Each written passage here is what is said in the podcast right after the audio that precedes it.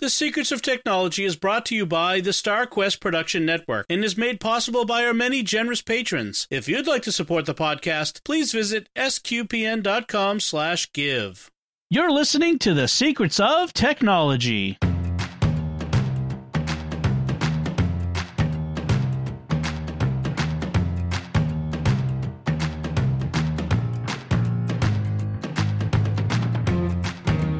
Hi, I'm Dom Bettinelli, and you're listening to The Secrets of Technology, where we discuss the technology news that's important to you from a uniquely Catholic point of view. And joining me today on the panel are Jack Baruzzini. Hi, Jack. Hi, Dom. How's it going? Very well, thanks. And Thomas Sanjurjo. Hi, Thomas. Hi, Dom. Good to be here. Uh, good to have you. So, uh, before we get started, I do want to have a little programming note, just uh, to to let folks know what's coming up. We don't often do that, but we, we there's actually something coming that we know we're going to want to discuss, and that is uh, on Monday, June fifteenth. Apple will be have no, that's a couple days ago, June 22nd. I went back in time for a second. Uh, on Monday, June 22nd, Apple will be having its uh, Worldwide Developer Conference keynote uh, virtually this year, of course, and uh, so there's there's expect to be a lot of interesting tech news having to do with your iPhone and iPad and your Mac and various things like that. There's been rumors that Apple's going to announce that they're switching from Intel CPUs to its own ARM processors, and so we'll, we'll be talking about that when that happens uh, and what it could mean for regular users and uh, what you could expect from your next iPhone or your next Mac and and that sort of thing. But we'll talk about that next time. Uh, so, uh, but that's just a little preview for for you all. Uh, this time, uh, we want to talk about a couple big things that are in the news right now, and one of them has to do with facial recognition. And what basically what happened is, um, following all of the uh, the the George Floyd uh, protests, uh, the, and the the talk about uh, police, you know, the, the, the national conversation about policing issues. Uh, IBM announced that it will no longer offer, develop, or research facial Rekognition technology, and that was followed by Amazon, whose uh, technology called recognition with a K, because you know. That's what we do with with words these days. Uh, that they won't. They're having a one year moratorium, so it's not quite as uh, uh, uh, final as IBM's we're no longer doing this. Uh, but they have a one year moratorium in law enforcement use of their technology. And then Microsoft followed up as well that they won't sell facial recognition technology to police departments. And uh, I, I wanted to kind of discuss what does this mean for us as individuals? Why would we be concerned about this technology in, and the police having the use of it? and what it is that these companies would like uh, politicians to do, the the legislators to do. So, what do you guys think of these this decision uh, by these three companies? And and there are more companies that do this, but these are the th- three big companies, obviously. So, what do you guys think of this? I think it's a good idea, honestly. Um, I don't think it's going to do anything in the long run in, in terms of changing what we're doing with facial recognition. I think this is mostly lip service. But I think at least starting that conversation about how we use these technologies and how they interact with our freedoms is a good thing to be talking about. Yeah, it, it's the right conversation to be having, but I'm kind of sad that these companies are out of the race for it because they're the ones that could really solve some of the big problems that we're having with it, like the fact that right now it misidentifies minorities at a much higher rate than it does white Anglo-Saxon males, for example. Right that's one of the things that got mentioned was is, is that people say that the facial recognition technology is not reliable, that it does misidentify people, and that causes uh, police and others to then uh, detain and harass. You know, it's what they say: detain and harass people who, you know, innocent folks. And, uh, but like you said, if the problem is that it's not accurate, shouldn't we be doing more work on it? Mm-hmm. Or maybe we, we put a moratorium on the use of it in, you know, live while we fix it or make it better. Uh, right. That might be the a, a better solution. I think that makes the most sense. I also think that it's good to it's good to be aware of those issues, but we're not going to stop the innovation of technology. Mm-hmm. Right So and like it makes more sense. Like there's been a couple other companies like with Amazon, but with IBM, it sounds like they're basically just saying we're not going to do it anymore, which I don't believe for a second. Mm. Right. Or they they just realized that whatever line of technology they've been developing is a money loser and decided to have a pub, public relations victory by declaring right. themselves the winner and walking away. I mean, it's entirely possible. You know, we have Yeah. to be we have to be aware of that sort of possibility as well. And to be honest with it, the the the technology is not hard. The the visual recognition technology uh, is really easy. You can go find uh, a few tutorials uh, about using just almost bare bones Python with just a couple of libraries and make a decent facial recognition software that recognizes that there is a face in the picture that you're seeing and then can point out a few small details about the face. And with just a little bit of extra work you can make it that next level of decently recognizing uh, each individual face at least to the limits of what the technology is and Right. and the big issue is that we have some issues with camera technology and also issues with um, how we recognize faces using the the, the visual tech. Um, and that's what causes the problems with minority faces because a lot of that relies on the coloring of the face. And in a picture that doesn't have as good lighting or that has lighting coming in from a different direction, a lot of that detail is lost because of the way our cameras work and the, the basis of the light and the, the, the tones of light that the CV is looking for. I think there also needs to be a conversation about should we be able to like scan a crowd and then find out everything about everyone in the crowd just based on facial recognition and then linking it to their data. Like, let's say you're looking for someone and you scan a crowd and you see other people that have a past criminal criminal record, but they're just out and about and you know they've served their time or whatever. That is that you I could see that becoming an issue where those people would be more likely to get checked because of that prior history, based on the fact that this database pulled that up.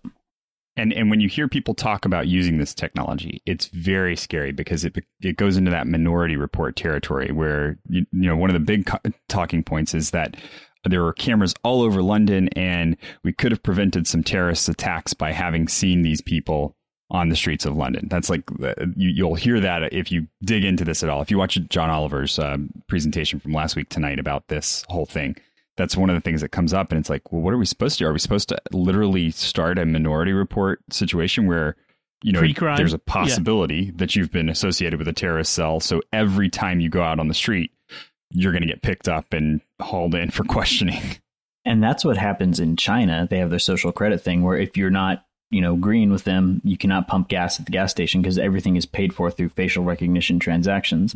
And I read an interesting thing talking about how basically the only reason we're not like China is because of our ethics and our freedoms. Like we have all the technology here, we just haven't done that. Uh, Yeah, I mean it's it's a lot like I remember the TV show Person of Interest, which actually went off the you know ended its run a few years ago. But that was a, a big part of it was this, the idea of, facial recognition everywhere. They were kind of a, a little bit ahead of their time, but you know the they they sort of the good guys in that relied on this facial recognition to find people eh, you know anywhere, um, and it doesn't take a lot of imagination to to see the bad the bad things that can happen, like it's already happening in China and it it could it could happen here because what we do is we do we do sometimes we do bad things for good reasons right? Just like the idea of you know oh well we we really need to stop terrorists right? Like we need to stop terrorists at the airport so we're going to make everybody take their shoes off before they get on get on a plane. And then suddenly we're rifling through people's data on their phones and laptops uh, looking for financial crimes. Like whoa how, how is this terrorism related? Mhm. and and that's the, the the problem. Some of some and it's not just these big three companies that are the problem um there's been others who've recently and been in the news for kind of shady things like Clearview AI, which um, was found to be scraping social uh, photos from social media sites, like as in going through any public pho- photos. If I post a photo of me and my kids, they scrape it and they use it in their database, and they have my name attached to it. And now I'm in their facial recognition system, and they had more than three billion images, and they did this without getting permission in most cases from which is against the terms of service. So Right. eh, everybody I think likes to decry social media as an ill when this kind of stuff comes up, but this was actually explicitly against the terms of service, and there seems to be no legal recourse to actually prevent them from doing it, stop them from having done it. And even if there was, they've done it. And so they already have right. that data. Right. I, I mean, they're being a, sued, but the barn door. I think that's a big part of what's going on is we have all these new technologies and we're kind of trying to take the old laws that we've had and fit them around that instead of mm, either making new laws or radically changing how we're looking at these things to fit with our concept of freedom. Right. A lot of the laws that are on the books, and this is an important factor for helping us when we decide who to vote for. Uh, we're not going to tell you who to vote for in this show, but but when one of those things is to is to think about the techno the, the knowledge of technology of the people you vote for because they have to or at least they have to hire people who can help them understand these these uh, issues because a lot of the stuff that's coming out needs to be understood by the people making the laws. And there's not just the the largest PAC donation from a industry you know political action committee gets the, to decide what they do. You know th- there's there needs to be you know some expertise among among our legislators because they're going to have to help us. In fact, that's one of the things that IBM uh, and Microsoft and Amazon have said is, look, w- w- it's not just up to us to not sell this stuff or to put a mor- moratorium on it, but it has to. All the legislators, the Congress, has to now pass laws to tell you know, to tell everyone this is how you can use this stuff. Well, and that's that's the issue with like Clearview AI, where you have a company that did the lowest possible barrier of tech um, stuff to get all of these images. I mean, scraping the images from Facebook really was not complicated at all, and it kind of shows by the other apps that they've uh, produced before. The the other apps they've produced before are just ridiculous, kind of throwaway apps, and it's this is one of those things where they struck gold because they were willing to uh, step into a gray area and they might be a one-off company but what they've done now is set up that situation to show how easy it is to do it. And right. then they've turned around and sold it with the pretense of it being an easy way to identify people which should be it should make everybody's skin crawl. Um and but there's nothing on the book. There's no law on the book that says this can't be done. Right. And once that database is created it's out there I mean, right. Clearview AI goes out of business tomorrow. Somebody comes in and snaps up their assets. I mean, it's just once it mm-hmm. once you've created something like this, it's there. And they've shown that you anyone can do it. So I'm sure it's been done multiple times. Mm-hmm. right, right. Uh, Facebook has itself gotten in trouble for uh, f- facial recognition technology. They were sued beginning in 2015 for, if, if you remember, they had a, a tag suggestion tool you know they still have it. But back you know it, before 2015 it scans the the face in the photo and then offers suggestions about who that person might be but that then stored biometric data without user consent which was apparently violation of illinois biometric information privacy act. So there was a law in the books. It was a state law. And this is another part of the problem is there's a, a million jurisdictions and all the laws could be different. And so you know, in 2018 they started, you know, uh, changing their the way they did it to to inform you of what they're doing, which is the key. Is you have to um, make it an opt in. But you know, even they ran afoul of this, and now they've they've lost their class action suit as of this past January of 550 million dollars, which they'll probably appeal and have a settlement or something like that. You know, that the or, so, or something uh, along those lines. So that it, it basically enriches the lawyers. That's the the only winners in these mm-hmm. things.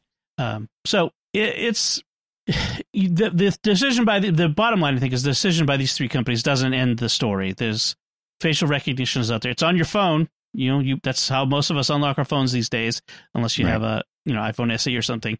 But you know that it's a facial recognition, face face ID. These various technologies are out there. Will continue to be out there. The question is, is how will they be used? This is a conversation that needs to be ongoing and uh, we need to we need to have more control of it, and people need to be informed about it. I think that's the key. Now, I, I will say, if you want a, an interesting business venture going forward, a non-obvious way to block facial recognition, like some kind of uh, camera manipulating uh, light. Uh, I know there was a, a, rapper recently who used a scarf that reflected yep. light, but in a non-obvious way, so that cameras couldn't take a picture of his face that kind of thing is going to be incredibly important and significant going forward because of this. Because mm-hmm. it's it's just as easy to say, uh, and the the police in London did this, uh, where they put up a, a warning that you were entering a facial recognition zone. Well, if you had to walk through that zone, you had you were agreeing basically to this facial recognition technology. Well, a gentleman covered his face, and then the police stopped him because it was suspicious that he was covering his face, put him up against the wall, pulled the thing off, and took a picture of his face so that he could be uh, run through this facial recognition project. And that's that completely violates the concept of what it is to warn a person that they are walking right. through this facial recognition zone. So you need something that's non obvious, but definitely blocks the visual recognition of your biometrics. I read a science fiction story one time that was uh, about people who had like digital tattoos that would like distort their faces and change mm-hmm. every time, mm-hmm. like constantly change, which wouldn't work with the way like Face ID works. This is an older story, but like with, uh, with the way Face ID works, it scans like your bone structure, so it wouldn't do anything for that. But we might end up with something like that at some point. Mm-hmm. Well, and then to take it even more, facial recognition is not going is not the end all be all too because they've got new technologies like gait recognition, which is uh, all of us have a unique way of walking. And mm-hmm. so it will, even if your face is turned away from the camera, it could still potentially track you, recognize you. Um, uh, so you're gonna have to start putting a pebble in your shoe or something. Ministry of silly walks. exactly. there you go. uh, so it's the technology is developing fast. We've got to keep up with it. That's the key, and that's why we have secrets of technology.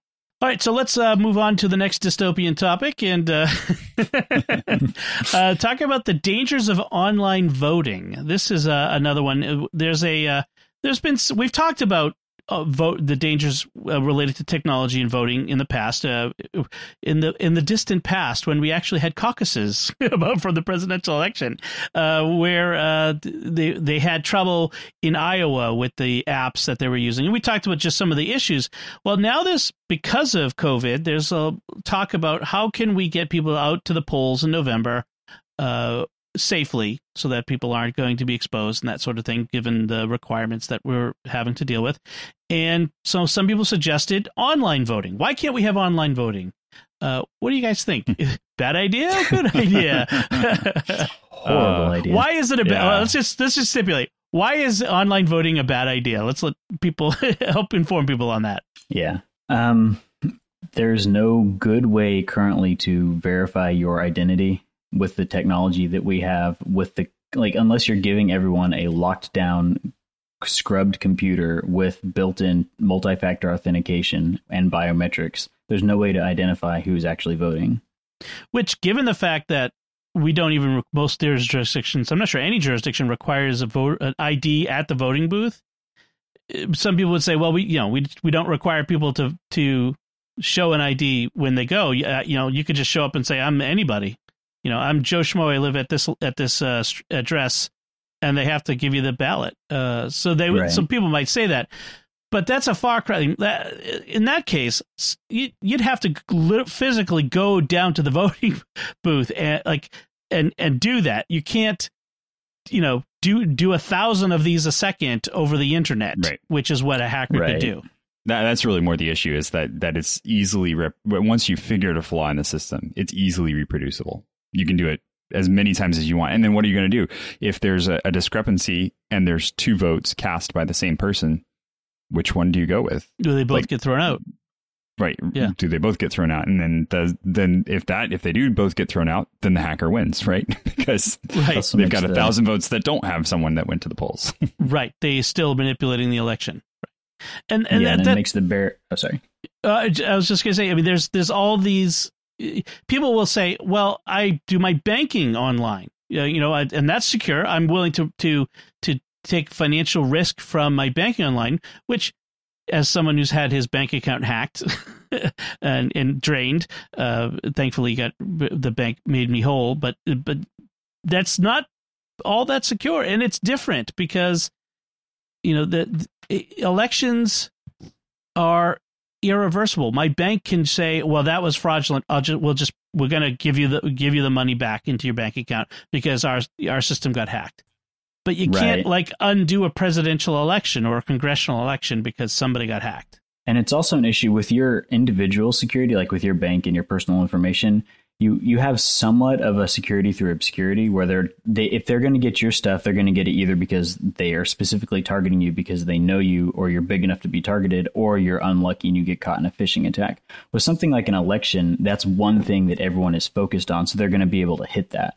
And and you know that as soon as we let we we put election online, everybody who has an axe to grind, including foreign actors, including uh, criminal elements, including mm-hmm. our own political parties, you know, po- political groups, and not even ones associated with the parties, but just people who have a v- certain political ideology from across the spectrum. They'll all be trying to manipulate the election, possibly. I mean, the, the number of the different people who would be trying to manipulate things, I mean, it would be chaos. It'd be trying to flip the hundred people trying to flip uh, your vote in different directions. Right. Would be flipping back and forth. Um, I, yeah, it's it's just such a bad idea.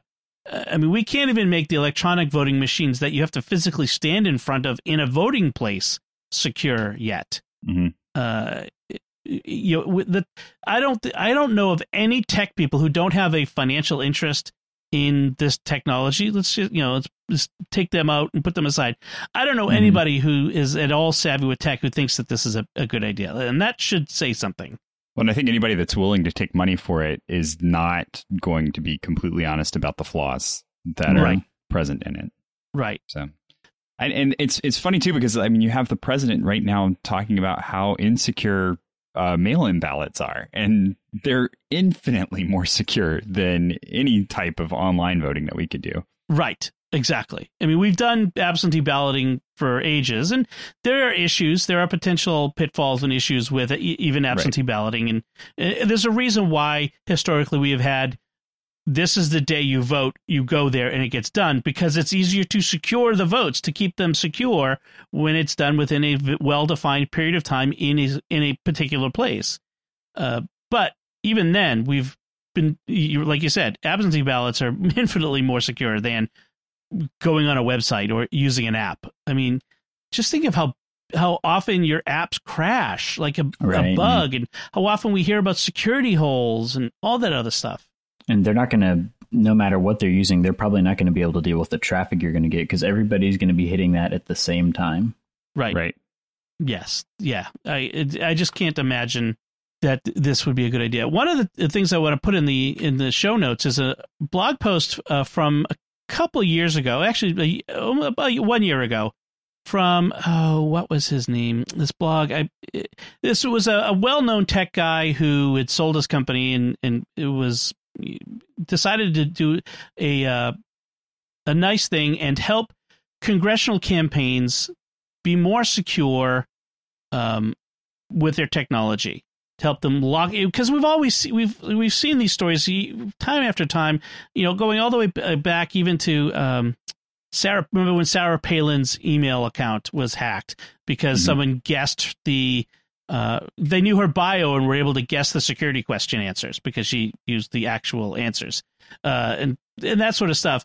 So this guy decided I, I'm going to volunteer and spend my own time and money to go around to 41 different Democrat congressional campaigns. He's he he went to the Democrats because that's his particular point of view. That's fine, and he went to the, all these campaigns to help them to to give them basic hour long campaign security training. He provided them with um, YubiKeys, which are little blue hardware keys. I, I have a little, well, he had the blue ones, but they, they have all colors now. But it's a, a an authentication key that you, that is, you have to um, plug into a computer or a phone or whatnot in order for it to authenticate you along with a password. So you have to have a physical possession of this thing in order to log in. That makes it more secure. And he talked about what it was like afterwards and how hard it was to get people to change and to get people to take security seriously. Nobody takes security seriously, and that's that. That's the thing. Even when it's at the at such a high level. Now, uh, I, I got to say, like I've known people who were involved in security in in government offices at the highest levels, and they took it very seriously but but in when you get down to like the the congressional campaign level, that sort of thing, which is still an important you know level. They he just it, it's a very interesting article to talk about because Yeah. one of the things that that that he got pushback on was is became an obstacle to fundraising, and if something is an obstacle to fundraising, that's gone. hmm And as soon as it Well- became a problem, yeah. And and I think the thing that a lot of people forget is that security is not something you do one off. It's a process that you set up. yes, And so for a campaign that's going to be around for a couple of years, uh, you know, and it's got it definitely has a limited lifetime. It doesn't have an infinite amount of buy-in. It's not like it's going to be your livelihood for the rest of your life. Um, trying to set up the process that creates good security is very, very difficult. I have a buddy who's just starting a company and uh, he's dealing with all sorts of HIPAA stuff. And it's it trying to tell him, no, we can't just do that because there's a lot of process that needs to go into trying to get this information back and forth. Um, it's very difficult to try and and explain that to everyone involved, to his clients, to him, to to all of the different pieces that need to fall in place. Um, but it's one of those things that you have to say. It, it's going to take time. You have to start developing the process now and make sure that everybody's following through on the whole thing to say this piece is ready to go. And nobody wants to do that. It's really hard to when you have to disrupt people's normal routines. Like I've Oh, run yeah. into that when you're trying to get people to understand why they have to change their passwords or why they have to use two factor authentication. Two factor. Like anything that is an additional step or is not invisible, people do not want to do. there's been um, studies that actually come out and said that making people change their password every 30 days makes them less secure. Uh, right. For be, partly because people that start using insecure passwords and, and all that sort of thing. But uh, one of the things that that's a problem with the especially election you know campaigns is you've got volunteers, you've got consultants, you know, hired guns, people like you said they they're this isn't their career. They're in this for a short period of time. Um, and there and, and a lot of stuff is running gun. You got to it's quick moves quick. You've got to you know here there, and you got people coming and going, and it it becomes very difficult to uh to to a to keep track. Um, but you've it it's just it's never top of mind this sort of stuff. And i find it even like in my own family like we, you know with my wife trying to talk to her about why it's so important that we that i have a very you know a, a difficult password for our our apple uh, you know itunes account because you, you gotta have like because that's the one she's got to type in all the time. And it's like well you but it's got to be a good password or eh, someone could break it and steal you know buy stuff on our account. And like and I haven't even tried to do the two factor with with those accounts with her because it's just hmm. I know how difficult it would be. And eh, we, part of the problem is the technology of passwords. We, we need mm-hmm. to we need to move beyond password technology. And this kind of goes back to the, our first discussion which is we need better biometric security to safeguard things because we're still even with face id on my phone and my ipad like i just tried to activate my ipad to turn turn the lights back on in my office because they automatically went off because smart home. Uh, but uh, it's like oh uh, for some reason the the face id isn't working. You have to enter your password. I'm like oh, I, can't, I can't enter it in the middle of the show. Yeah the whole point of his of face id is you you just work without me having to do anything Right. so Yeah. until we get better security gates, I don't think we're going to have better security. I think that's a big part of it. I think we're definitely getting there. Yeah. Like even with like the Face ID on the phone, like you like uh, the issue I've had recently is because you're wearing a mask or you're in the store, you can't unlock your phone. Oh yeah. Um, but most of the time, I haven't entered my actual Apple password in a long time. So I think we're going to get to the point where it's going to be tied more to you as a person and what you have than to a random string of characters that you have to remember and then forget and then reset.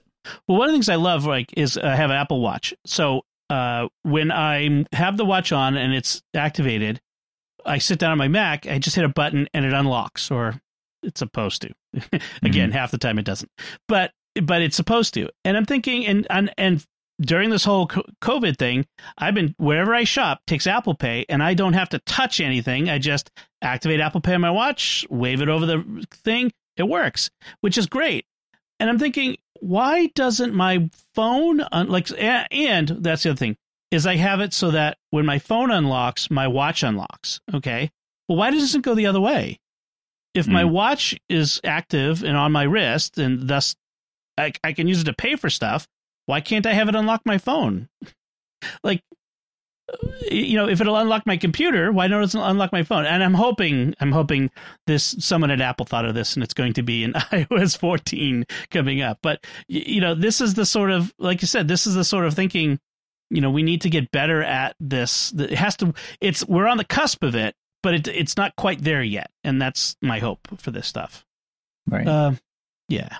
So uh, we'll keep an eye on it. We'll, we'll see. We, you know, it should be interesting to see uh, how uh, how this all goes uh, if if they still push this coming this fall. So let's talk about some headlines that have been coming up this week. And one here's this one headline. I saw this in my local paper because this started as a local story, but this has gone national. This is just great. Uh, it just encapsulates so much about technology.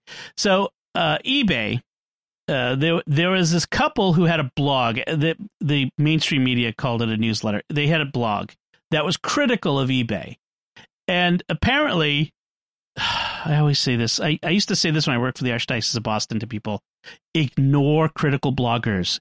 Giving them attention feeds them. Makes it worse. It makes it worse. Ignore them and they go away. Nobody pays it, no, but nobody listens to me. Anyway, these these bloggers who are in suburban Boston were writing this blog that was critical of eBay, and apparently for good reason. Uh, six eBay employees have now been charged with a federal crime for harassing them, and there is hints in the stories that the that actually goes much further than these six employees, much higher up, and may in fact go all the way up to the former CEO of e- eBay, who has since left the company. So, uh, I mean, they they sent them stuff in the mail, like like I was books. going to say you have to talk about what they did because it's insane. they uh, they sent them uh, a book about how to how to survive the loss of a spouse. Uh, that's not a threat. Uh, a mask like of a of a, a of a scary like diseased pig or something. Oh, weird. Um, I love this one. Uh, fly larvae, live spiders, and uh, I think like snake eggs or something from some you know science supply company. It said like on the outside or, or cockroach eggs or something like that. Uh, that they said they didn't open, they just threw away. Like uh, just all these things they sent them. I, I'm not sure who is were they spending eBay's money to send this to them? I don't know. And then they even flew across the country to Massachusetts to spy on them uh, in their home. And I'm like, why? Why? Like, what was? I, I I still don't have the whole story. Like, what these people were saying on their blog and what prompted this? Did they have an action? Like, were they getting so much attention? Have you guys seen anything on this? I I've seen wonder that. if they have I've seen this story, but and my, my wife actually Yeah. brought this story up this week. Like she was telling me about it, and I'm like, wait, what? Do they have some actual dirt on someone that people don't actually know about? Because I don't see, even if it's a blog that's really critical that lots of people are reading, I'd never heard of the story until I saw this, and I doubt most people Mhm. had. Right, right. I, it's been picked up by like the, the tech blogs like Engadget and the others, and I think it even got into like CNN and those guys t- too. Because how could you not run a story about eBay executives sending bloody pig masks to to a blogger Yeah. and getting charged with a crime for it? Uh, but yeah, it, it it's a very strange story, and I I I, I, I can't wait to hear the the more details because um no in fact there's more in it since the last time um they had a they i think they were trying to talk about the um, financial compensation that certain executives were getting so what they Mhm. were being paid uh maybe some lawsuits that were on the way and it sounds like they actually had dirt on these guys that they were a little worried about that might be it Hmm. Yeah. Yeah. Well, and I will remind everybody that eBay was in our uh, news cycle not too long ago for the whole uh, uh, port scraping thing uh, when you visited the website. So I don't know what's going on at eBay, but it's not good. right, right. Yeah. I've bought stuff on eBay, not a lot. I I don't know that I would be spending a lot of money through eBay. I certainly wouldn't want to be building a business, which some people do, of selling stuff through eBay, you know, making Mhm. my living on that. So so uh, that's something we'll we'll ha- we'll definitely be keeping track of because that's just too too delicious to to uh, to ignore. Uh, we have another headline. This one uh, we talked about this a few weeks ago. The Internet Archive, which is a wonderful nonprofit resource that does things like the Internet Wayback Archive, the Wayback Machine, that keeps uh, an archive of every website and its changes over time. Uh, they have something called the the uh, Open Library that, as we explained it before, they digitize a book and then they have a physical copy of, a, of, of the books, several of them, in a warehouse somewhere. And you can check out that book through the open library and get an ebook version of that, that digitized version uh, of that book downloaded for a period of time. And then no one else can check out that book, quote unquote, uh, while you have it. And so if they have six copies, only six people at a time can have the, the uh, downloadable ebook of that. Um, and that's of questionable whether that's allowable under copyright. The, the, the, there's some legal theory for and against it, but the publishers were generally okay. Well, what happened was, as we explained, uh, when the COVID lockdown started and public libraries and bookstores were closed, Internet Archive said we we have an emergency library. We're no longer limiting how many copies of any book we'll give out. And as of June first, the the four major publishers filed a lawsuit you know, because of, mm. of uh, copyright infringement. So uh, the Internet Archive has announced that they're uh, they've closed their emergency library early. It was supposed to only go through June 30th anyway, uh, but they've they've gone back to the way they were. Now the question is is whether these these publishers are going to drop their suits or not, or whether they've opened the door and they're going to walk through it. What do you guys think? I just hope that they don't go a step further and try to shut it down completely because yeah. I feel like that might be the next thing that's coming. Yeah. Yeah, this yeah. is kind of the excuse of, uh, hey, look what they can do. We need to stop them from doing it. Yeah. So they're going to want you to get it through Kindle. It, yeah. Well, and I, and I think, you know, I talked to my wife about it because my wife is a former librarian. And so she, mm-hmm. uh, you know, wanted to hear what her input was. And she had a lot of really good insights about it. First off, she said that, um, you know, the, the publishers have gotten into a lot of issues lately with holding back on the ebooks from the libraries because yes. they wanted to make sure that they could increase book sales and things like that. And then they found that people who downloaded the copies of the ebooks actually ended up going out and buying the book more often than not. Uh, and so it actually increased their sales to let these uh, copies of the ebooks out. But that they might be worried about a quality issue. That might be something that they're um, you know that they want to make sure that they're selling the copy of the the digital copy of the book so that it looks proper and it works on your machine correctly. Uh, but that that could be a way for them to leverage this whole thing and say, hey, look, if you liked the digitized version that you got there, look at the version that we have that has these extra formatting things to it that make it easier to navigate and better. But then the, the thing that she pointed out is that the problem that you really run into is that in other countries, libraries don't work the way they the same way they do here. Because uh, in some countries, the libraries lend books and have to pay per lend. So they pay mm. the hmm. publishers per time that the book is checked mm. out. So that oh wow, and and also that in the United States, most of these books are rented.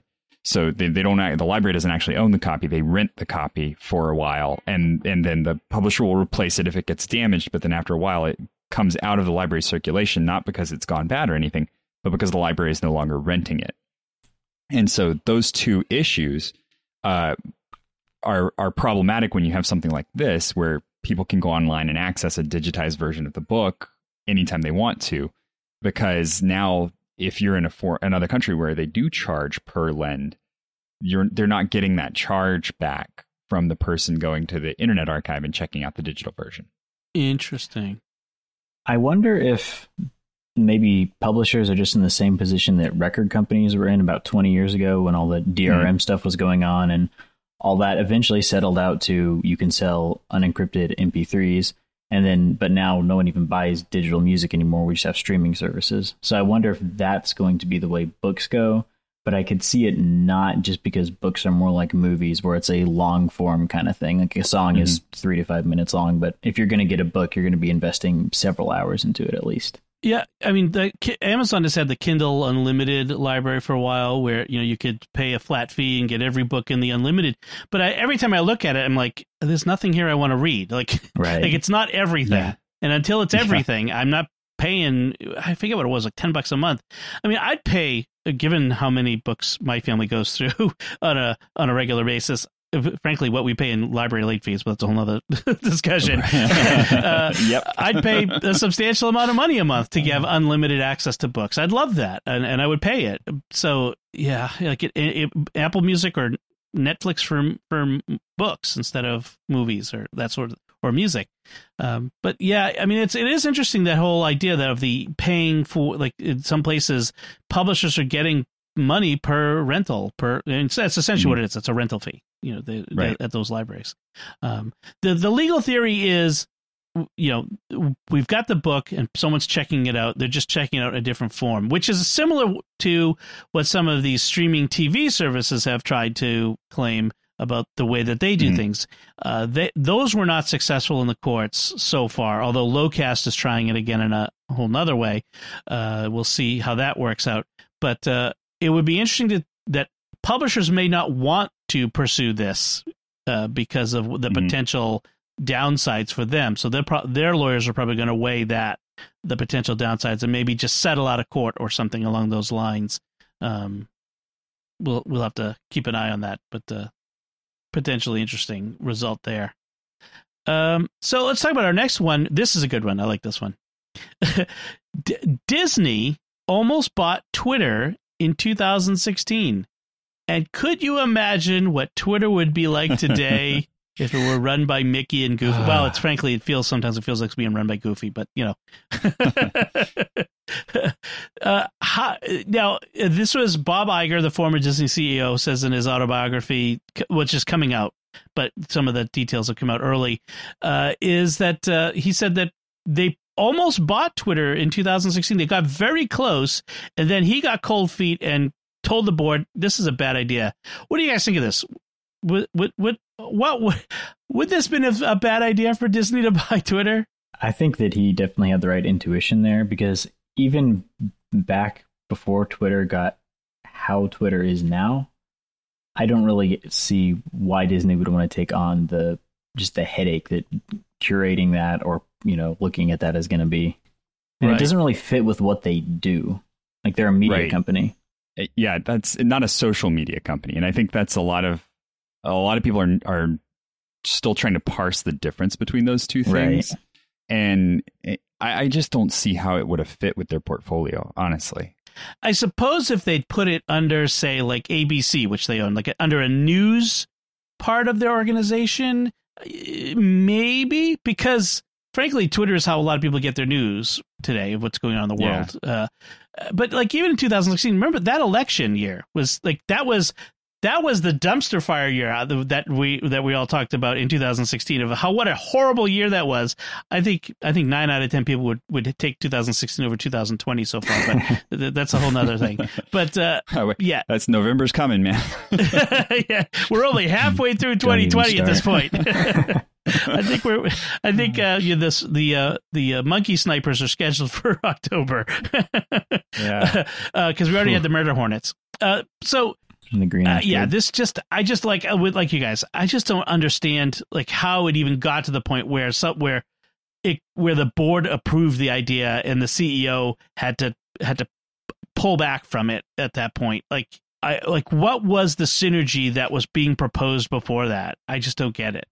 Is Twitter even profitable? Because I know for a long time they were not. I think they've finally gotten on the positive side of the ledger. Okay. Yeah, I mean, even Facebook is making money now. I mean, Facebook made like had a twenty-one billion dollar profit in the fourth quarter. I mean, they're they're Wow. raking in bucks on advertising, and I think Twitter. Part of the Twitter's problem was because they had all these third-party apps that didn't show their ads.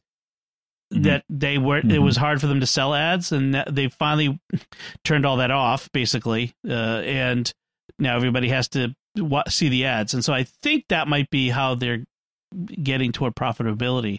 Uh, but yeah, uh, It might have it might have just been like old companies wanting to buy up new companies to remain relevant. That Yeah. would, might Yeah. have been the thinking that was going into that, but it doesn't make sense for them. It's Right. Disney. It's Disney's always going to be relevant. Right. Star I mean, they're- Wars, that's one of the things they're really good at, right? yeah, I mean they got they own like four of the five top intellectual property you know units uh, of entertainment today. You know, I mean, just come on. They, the only thing they don't own is Tolkien and Star Trek. those those yeah. are still independent uh, so far. So uh, uh, let's let's talk about our, our last uh, headline for tonight, which is uh, this interesting story. SpaceX, in addition to sending the Crew Dragon up to the space station, has got its other uh, deals going on, including the Starlink uh, satellite system, which is going to be thousands of these low Earth orbit satellites that are intended to bring um, ubiquitous st- uh, uh, internet access, high speed internet access everywhere, including uh, into rural areas, without having you know uh, cell phone towers everywhere. So you could be in the middle of Yellowstone and get phone calls from the office, which, which sounds like a great idea, doesn't it? And uh, but uh, so there's Future. some yeah there's there's some interesting quirks about this, which is that the idea for the funding this is is supposed to come out of this fund that the FCC administers for rural internet access. They have $16 billion that they are going to give out to companies that bring high speed internet to rural areas that are that aren't being served now. And in order, one of the requirements is that they have to have low latency, under 100 milliseconds.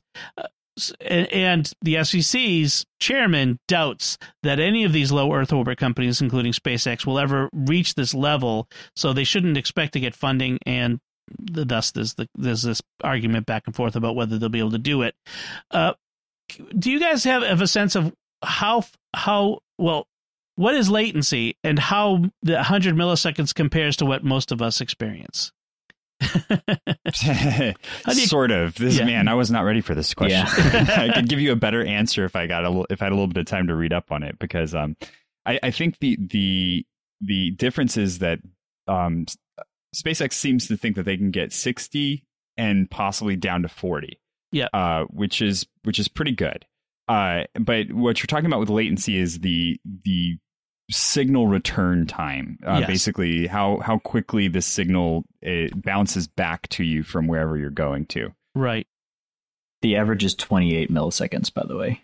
There you go. Thank you. Okay. so so they're saying they're saying 60 down to 40 uh, is is what SpaceX is officially proposing.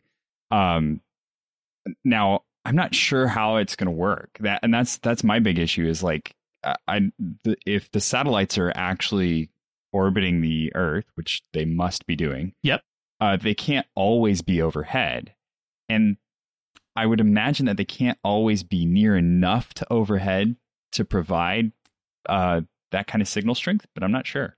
I think that's what they want, though, is they want to have like thousands and thousands and thousands of satellites up in the air. So there's always yes. going to be a satellite overhead, which, as an amateur astronomer, I don't like that. Right. But yeah. I think that's what they're going for in terms of literally blanketing the planet. So it's like in WALL-E. See, it's yay, yeah, yay. ten, ten thousand, yeah, tens of thousands of satellites they're talking about from altitudes from 540 to 570 kilometers, compared to geostationary satellites, which are at 35,000 kilometers, uh, so fairly low. Huh. And they're even aiming for, like Elon Musk, you know, has said, and he's always saying stuff, but he said they're aiming for latency below 20 milliseconds. And that's important for things like, well, Zoom meetings, you know, to have a, mm-hmm. a, a, Skype call like we're doing right now, you, it needs to be fairly low so that it feels like a real time conversation. Or if you're doing a, you know, uh, ga- online gaming, you you need to be able to shoot the guy and have it hit him before he can react and that sort of thing. So it, it, latent that's you know where latency becomes important. And uh, yeah, the, one of the things that they they said, you know, oh well, it's just physics. It's it's a it's a factor of how fast it takes to you know how long it takes to transmit a signal from 540 kilometers to the face of the Earth. We can do that, you know, speed of light, and therefore under under 100 milliseconds. And it and the FCC chairman Ajit Pai says, um, that's just one small link in the entire chain because right. there's all kinds of other things like how you route the, the traffic and how you transmit it from one satellite to the next and all the other elements in it. It's not just right. from the satellite to Earth and back. It's going to go from your phone to the satellite, then down. Right. Right. You're go you're going to a different satellite. exactly. right. It's Yeah. like the same satellite is not going to be just like sitting over your house for you to beam back and forth to. So Yes, you're going to be switching satellites. That's got to travel through their network. How do they route it? There's all kinds of factors that will be involved. Uh, so, but but there's this other issue that you bring up, Jack, which is you know, so sta SpaceX will put its thirty thousand satellites in orbit, or however many it is, and then another company's going to come along and it's going to put its forty thousand satellites in orbit, and and then we're going to we'll be able to walk through low Earth orbit from one satellite to the next because there'll be so much junk in there, and it's going to you know the, the it it's a problem. Uh, wh- makes what- me wonder how they're going to keep launching SpaceX uh, craft into space. they're going to have big scoops on the front to push stuff aside as they go through the, Blow the it out of cloud. the way, yeah. Yeah. Um, it's uh, it's interesting problem. Uh, I so I love the idea of getting gigabit performance everywhere without having to have a router sitting in my in my you know office and being connected to a cable out to the to the wire on the pole. I love the idea of having you know high speed internet wherever my device is. Uh, I don't love the idea of not being able to see the stars through a telescope or you know or, you know or, and these other issues. Um, but but it is interesting that I, I didn't know about this 16 gigabyte rural um, internet initiative, which is probably where the that dollar twenty five a month that's on my bill for government Mm. the, the government fees or something on my on my monthly uh, phone bill is going. That uh, interesting to know. Um, all right, so I think that uh, does it for our headlines. We can uh, move on to our picks of the week. And uh, Thomas, let's start with you. What, what's what do you have for a pick for us this week? So my pick is not strictly technology based, but I'm sure you're going to use some kind of technology to figure it out. Um, my kids just started getting camp in a box this week. Um, all of our summer camps in the area are canceled because of uh, the current situation, and so uh, they decided, uh, especially our Girl Scout Council and our Boy Scout um, Council in the area, they decided that they were going to send camp to the the scouters. And so what they did was they just packaged up a box of stuff to do and sent it to us. And they have the, the, the kids get on a call with someone at the beginning of the day or or at the end of the day, depending on the days. And they do a small meeting with all of the other campers, a small Zoom style meeting. I think they are actually using Zoom for the Girl Scouts this week.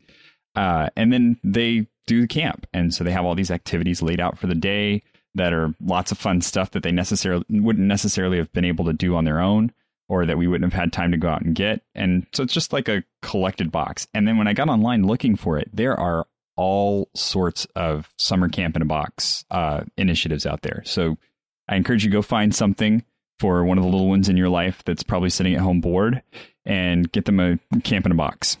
Excellent. That's really cool. Can they actually earn merit badges through that? They can, yes. Oh, nice. uh, yeah, so it's all, all uh, they're going to be doing like an urban hike uh, soon. That's just you know walking around your neighborhood and uh, checking for things, and then some of them do actually lead to uh, parts of the merit badge program. Oh, nice. That's awesome. I mentioned a, a while ago that I was leading a. Uh, I'm a merit badge counselor for BSA, and uh, I was doing a merit badge cl- uh, class online through using Google Classroom for a bunch of kids Mhm. over in digital technology, which seemed appropriate. And uh, There you go. yeah, so it yeah they're they're doing it, it- which is cool. I, I like I like the fact that the and my my uh my oldest she she just did a merit badge in astronomy using the same technology. So uh, it's really nice. Yeah, it's it's so tough right now for the kids for you know in scouting or whatever they're doing. So this is a nice idea. Hey, if you got a if you own a tent and you have a backyard, you know, set up the tent in the yard and camp out with them Definitely too. And look at the SpaceX satellites. That's right. Is that Enjoy a- them. Is that a constellation? No, it's just Elon Musk's Tesla Roadster going by again. Uh, so, Jack, what's your pick this week? All right, my pick is a pretty low key one. It's this app I found um, on the App Store. It's just for iOS, um, and it's free. It's called Stars with two S's, so S T A R S S. It's just a, a RSS feed reader that is styled like the LCARS from Star Trek: The Next Generation. And the fun thing about it is, is that it removes all the touchscreen functionality within the app itself. So you have to use the physical controls in the app. It's it's not much more than an RSS reader, but I I want someone to make something like this for my computer so I can make it all LCARS, and it's actually really really well done for what it is. Nice. I like So, that. I'm definitely yeah, it's a lot of fun. you Trek nerds. It's got it's got all the sound effects, and you can even activate red alert. I breathe with All both right. lungs. I'm Star Trek and Star Wars. Just you know. So. All right, that's cool. I'm definitely getting that. So my pick this week is um well, it's a little self-serving, but it's it's a series of blog posts I've done uh starting over a year ago. Uh I think I think I got like 5 posts out of it on how I do podcasts from what hardware I use all the way through how I research and prepare for shows, how we do the recording, how I edit, how I promote it and just in, and put it in distribution. The whole soup to nuts.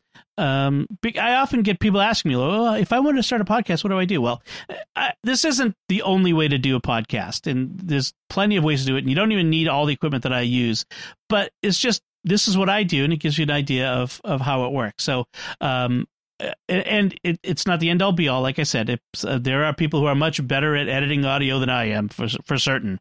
But uh, and I would love to hear from them and get some tips and, and help. But uh, but uh, but this is uh, I'll put a link to the first part of the the first blog post in the series and it'll- has links to all the others in it and uh, check it out and if you have questions if i you know any leads to any questions i'm happy to answer them um, all a rising tide lifts all boats, and the more podcasts there are, the better for all of us. So I really would appreciate uh, seeing more podcasts out there.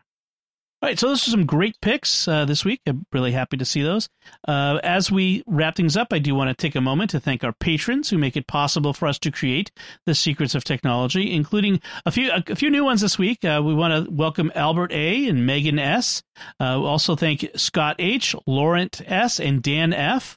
Their generous donations at sqpn.com slash give make it possible for us to continue the secrets of technology and all the shows at StarQuest. You can join them by visiting sqpn.com slash give. So if you have any feedback on our discussion, anything you would like to comment on, any of the topics we talked about, you can let us know by commenting on the show at sqpn.com slash technology or the SQPN Facebook page, facebook.com slash starquestmedia, or send an email to technology at sqpn.com. And of course, I'll put links to all of the headlines from our discussion and our picks of the week on our show notes at sqpn.com. Remember to like each episode of Secrets of Technology on Facebook, where you can find it there, and retweet them on Twitter, where we're at SQPN, and leave us comments. We love to engage with you on social media. We love to hear from from you all, uh, especially uh, what you think of the things we talk about. So until next time, Thomas Sanjurjo, thank you for joining me and sharing the secrets of technology. It's my pleasure. Jack Baruzzini, thank you as well. Thanks, Tom. And once again, I'm Dom Bettinelli. Thank you for listening to the Secrets of Technology on StarQuest.